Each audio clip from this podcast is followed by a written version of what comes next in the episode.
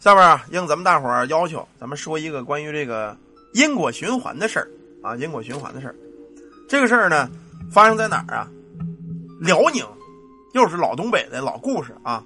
辽宁平原这个地方啊，在这个呃有这么一个赵家村赵家村呢有个人叫赵广清，虽然日子过得不怎么富呢，可是算是还还还不错吧，还行。五口人有这么十多亩地，算是年年有余。前村呢有个老刘家，这家老刘家啊特别穷，基本上揭不开锅，两斗高粱就把九岁的闺女给卖给这个赵家做这个童养媳了。他这个媳妇儿啊，劝闺女，闺女呢叫小红，说小红啊，你到人家手脚勤快啊，要有眼力劲儿，你别等人家叫再干活，你得主动干。对公公婆婆呢也得孝敬，不管有什么对错不能争，要不人家打你。说实话，那会儿人呐都是穷，要不穷到一定份上，谁舍得卖儿卖女，谁舍得卖闺女呢？对吧？也是为了家里活命吧。那时候赵那个赵家呢，这个赵广清家呢是大财主啊，这小红家呢就是一个穷农民，对吧？俗话说，穷人的孩子早当家。小红虽然跟着母亲抱着哭，挺难受，但是呢，既然说好了嫁过去，人家给不少钱，能把这两个弟弟给养大了，对吧？这个小红岁数不大，也就是十岁。等到了赵家呀，这个他们这个老赵家呢，这个赵广清家呢，这个大财主家呢还行，他成了一个童养媳，从早到晚呢，十来岁的小孩承担着一家人那个洗衣服啊、做饭呐，哎，那个什么活都干吧，反正是。这婆婆呢，对这个既能吃苦又能干活的小童养媳呢，还是比较满意的。小红虽然很累，可是她能吃饱饭呢。那会儿人特别容易知足，只要你能吃饱了，知足常乐，这就挺高兴。小红每天呢虽然干活，但是过得也很满足啊，小脸上老是乐的，给公公婆婆打洗脚水，哎，给洗脚，伺候着这个丈夫，这个小丈夫几岁的小丈夫啊，擦脸，吃饭的时候总是低着头吃饭，也不敢大声啊吧唧嘴呀什么的，哎，这个吃菜呢只夹最挨着最近这一盘啊，也不能夹那边，多好吃也不能夹，反正规矩挺大的。可是啊，小红一开始呢，觉得自个儿挺幸福，婆婆也挺待见她。好景不长，马上到过年了。这过年呢，农村都有一个习惯，吃剩下的这个饭菜呀、肉啊，都装在这个小篮子里，挂在这个厨房那个房梁上。哎，有一个木钩子，咱们所说的饽饽篮子。第二天呢，拿这个该吃前再拿下来热一热吃。这个婆婆呢也是这样，家里剩下的肉菜呀什么的，怕这个猫狗的叼了，也是挂在这个篮子上。可是第二天再拿去，发现这个篮子里这肉啊，跟这个吃喝的没了。当时呢，因为家里没有外人，他爷们儿、他公公婆婆加上孩子加上小童养媳啊，也没有外人。他婆婆一想，肯定不是我们这个孩子偷的啊，误不了啊，是这个小童养媳嘴馋，他偷的。婆婆拿着扫把到了这个洗衣服的小红身边，是劈头盖脸这一顿扫把。好你个小贱人！给你三分染料，你开染房，拿你当人了？你还真拿自个儿当人了？你个臭不要脸的，天天让你跟我们一块吃饭，你还不知足，你还偷嘴？这个农村老太太呀，地主婆就这样啊，打人没好手，是骂人没好嘴，是你连打带骂啊。这小红呢，确实没偷，她也不承认。婆婆，你别打了，我真没偷，放屁！你没偷，你没偷，我偷的，还他妈是狗吃了不行啊？就在这打她。篮子里东西确实不是小红偷的，可是她越辩解，这婆婆打的越狠。到最后，小红也想起她爸妈说这话了：“嗨，挨着吧。”有了第一回，这个还好说。可是接连着几天，第二回、第三回，每一次婆婆挂在篮子里这个吃喝，都不翼而飞。小红是一次次难受。原来觉得自个儿是幸福的人，可这回啊，掉进他妈十九层地狱了。现在干什么事这婆婆看着都不顺眼，非打即骂啊！刚十岁的孩子，又得干活，还得忍受着精神折磨，也不容易。赶上大年的正月十六啊，他们老赵家呢，请了个木匠，叫朱贵儿，哎，给他们家打一些个家具啊，打点东西。因为木匠那会儿呢，是一个算是比较受人尊敬的职业。因为什么？因为这个木匠他手里都有手艺。咱们所说的，并不是说打棍儿的手艺，木匠肯定会打柜子，对吧？还有一些其他的手艺，什么手艺啊？下阵务。这主家啊都不敢得罪木匠，怕一旦得罪了他，在你家做活的时候给你下个阵务，让你家破人亡。这个事儿也不新鲜，这是木匠老祖宗鲁班爷传下来的手艺。这木匠呢很受尊敬，买了好些个吃盒招待这个木匠。没吃完的呢，剩下又拿那饽饽篮子又挂在那儿了。可这小红啊，这几次都被打得不轻。这个朱贵这个木匠啊，看这个小童养媳呢，挺机灵啊，就说他说孩子呀，你说你怎么这么没记性啊？你婆婆天天因为一口吃的，天天揍你，你是何苦啊？你就这么馋吗？不过她也纳闷这小红老在这辩解，挺委屈的，看着不像说瞎话。木匠手艺好，一年四季老有生意啊，也老有人请他。这个朱贵呢，为了给他们老赵家赶工，连夜开工了。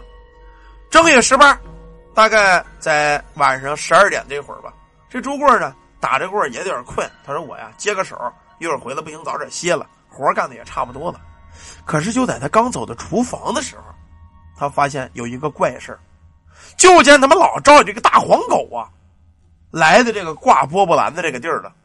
这大黄狗一开始在这波波篮底下呢，瞪着眼看着波波篮子，看着看着转了两圈，看了看四周没人，就见这狗啊，呲楞一下子腿立起来了，跟咱们人一样，那个爪子呀往上一拖，那个大黄狗个儿大，啊，站起来比我个儿还高。这么一拖一摘，把这个篮子呢就给摘下来了，拿嘴一拱，这布就拱在旁边去了。上去，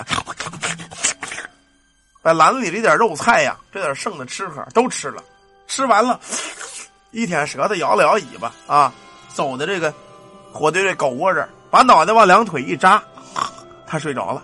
呵，这朱贵吓了一跳啊，原来他妈是这么回事啊！这小红老说偷吃奶揍，感觉真不是他偷的。要不说这狗吃了，真让狗给吃了。这事儿啊，明儿一早我得告诉这个东家，让这个小童养媳不能再难受了。第二天早晨，朱贵又被一听打骂声给吵醒了，他心里也挺难受。哎呀，我这睡过头了，让这孩子又挨顿打。等他赶到前厅的时候，这个主家这个就是这个婆婆呀，已经打完了。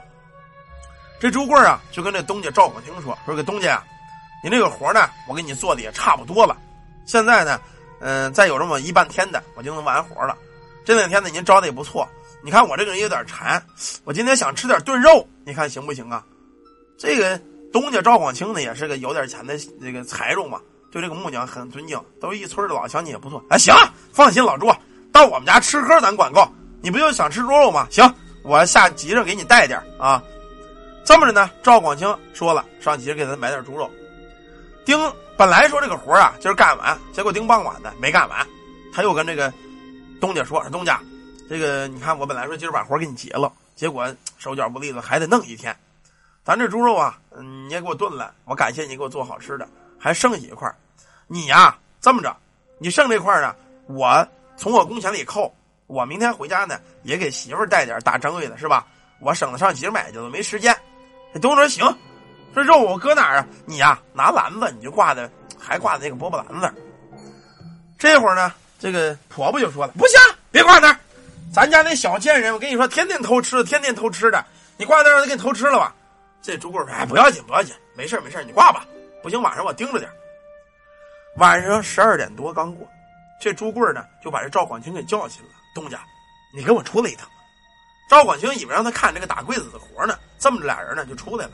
可出来之后呢，这木匠朱贵没让他看干活的事拉着他就来了个厨房窗口说：“东家，你别演演，你在这看着。”赵广清也不知道朱贵卖的什么药啊，他在这窗外在这趴着，他的意思啊，以为这个朱贵呢跟他一块儿逮这个小红偷嘴来了，逮着你正着，你还有什么话说，对吗？大概过了一袋烟的功夫，就见他们柴火堆这大狗逛悠逛悠站起来了。啊，伸个懒腰，哎呀哈，来到这个篮子下边，转了两圈，又这样，后腿一立，俩爪子这么一拖，把这篮子又给摘下来了。这赵广清看的是目瞪口呆呀。这狗上去，把这点肉又给吃了。吃完之后，拿嘴一咬，把这个布啪啦盖在篮子上，摇了摇尾巴，舔着嘴，哎，又跑那儿待着去了。呵，这赵广清气的是肺都炸了啊！好几个铁木匠。奔着屋就冲你了，好你个王八蛋畜生啊！原来是你偷嘴呀！要不是朱师傅，我们家这小儿媳妇非他妈背多少黑锅？今儿我都干死你个王八蛋！替小红出气，拿着大铁锹照这狗就拍过去了。这狗刚趴在这，赵广清也压不住火啊，还没趴利索呢。一听见有人，这狗噌往前一窜，见这主人拿铁锹拍它，这狗啊往前一窜的劲儿没拍中，咔一下，这大铁锨呢把这狗尾巴给旋掉了。赵广兴在后边直骂呀，这狗 也是叫唤，把这半夜熟睡的这个他婆婆小红都给吵醒了。等出来以后啊，赵广兴把刚才这事说了一遍，这婆婆知道错怪这小红了，哎，赶紧把这孩子给搂在怀里，说：“孩儿啊，对不起你，你婆婆我也不是坏人啊，我就是生气，恨铁不成钢，嫌老偷嘴，这真怪我啊。”婆婆稀里哗啦，毕竟农村老太太，她也不是那么心狠，眼泪也掉下了。正月十九、二十，哎，这个活终于干完了。老赵家呢，为了感谢个朱贵留他吃饭，要走的时候啊，天已经黑了，因为明天呢。这个朱贵也得干活去哈，所以呢，朱贵呢把这个工具就放在这个赵广清他家了。因为明天干活这个呢还是当村活，也不远。说我这大晚上别抬着锯子抬什么的了，明天我上这拿来去了。这主角说行，没问题啊。吃完了饭，临走前这朱贵呢就拿了把铁锹防身，因为农村呐大过年的有一些个什么野狗啊，他也怕是咬着啊。农村人出门都带个家伙防身，大晚上的。朱贵他们家呀，离这赵广清他们这村呢也不远，就三四里道啊。大概走了有一里多地的时候，正走到一片树林子这，就见一个呀绿油油的灯火从这树林子里出来了。等借着月亮地儿离近了一看呢，是一条大狗。这狗缺了个尾巴，冲着赵冲着这个朱贵啊就窜过来，哇哇哇，就开要咬他。这个狗你再精再厉害。你也盯不住人利索呀！再说你一个秃尾巴狗，有什么可犯横的？朱贵手里拿着锹呢，这狗往上一窜，朱贵抡起了锹，啊，啪！一下就给砸在这大狗脑袋上了，打了个万朵桃花开。干木匠活的，他们这个都是身强力壮啊，手艺也行，都有本事，劲头大，常年干活，一下就给拍死了。一看这大黑狗啊，正是赵广清家这个。这朱贵说：“好你个畜生啊！啊！”你做了坏事冤枉主人，还他妈有脸报复我，真是岂有此理！说着，朱贵抓着一条狗腿，把这死狗就给落到家去了。到家呀，把这个事儿一说，这主人呢，也觉得这个事儿朱贵干的对，好，这个死狗养了这么多年啊，居然他妈的这个，嗯，冤枉主人，打死就打死吧。有人就说了，这狗它干嘛这么冤枉小红呢？它跟这个小红还有仇啊？其实这里头。还真有点事儿，确实是事出有因。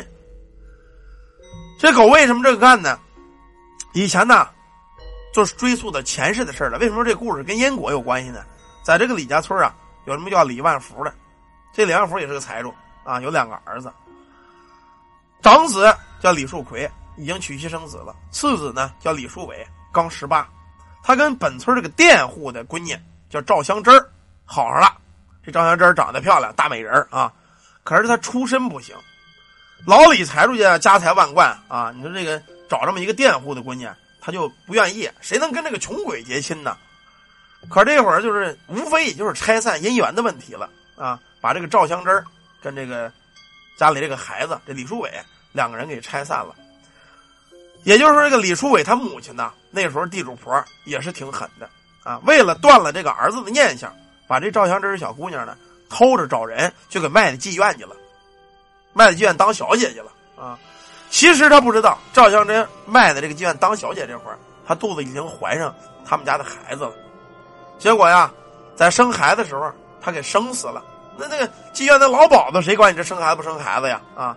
最后老鸨子一想，去你妈，买个赔钱货啊，弄苦芦席，直接扔荒郊野外去吧。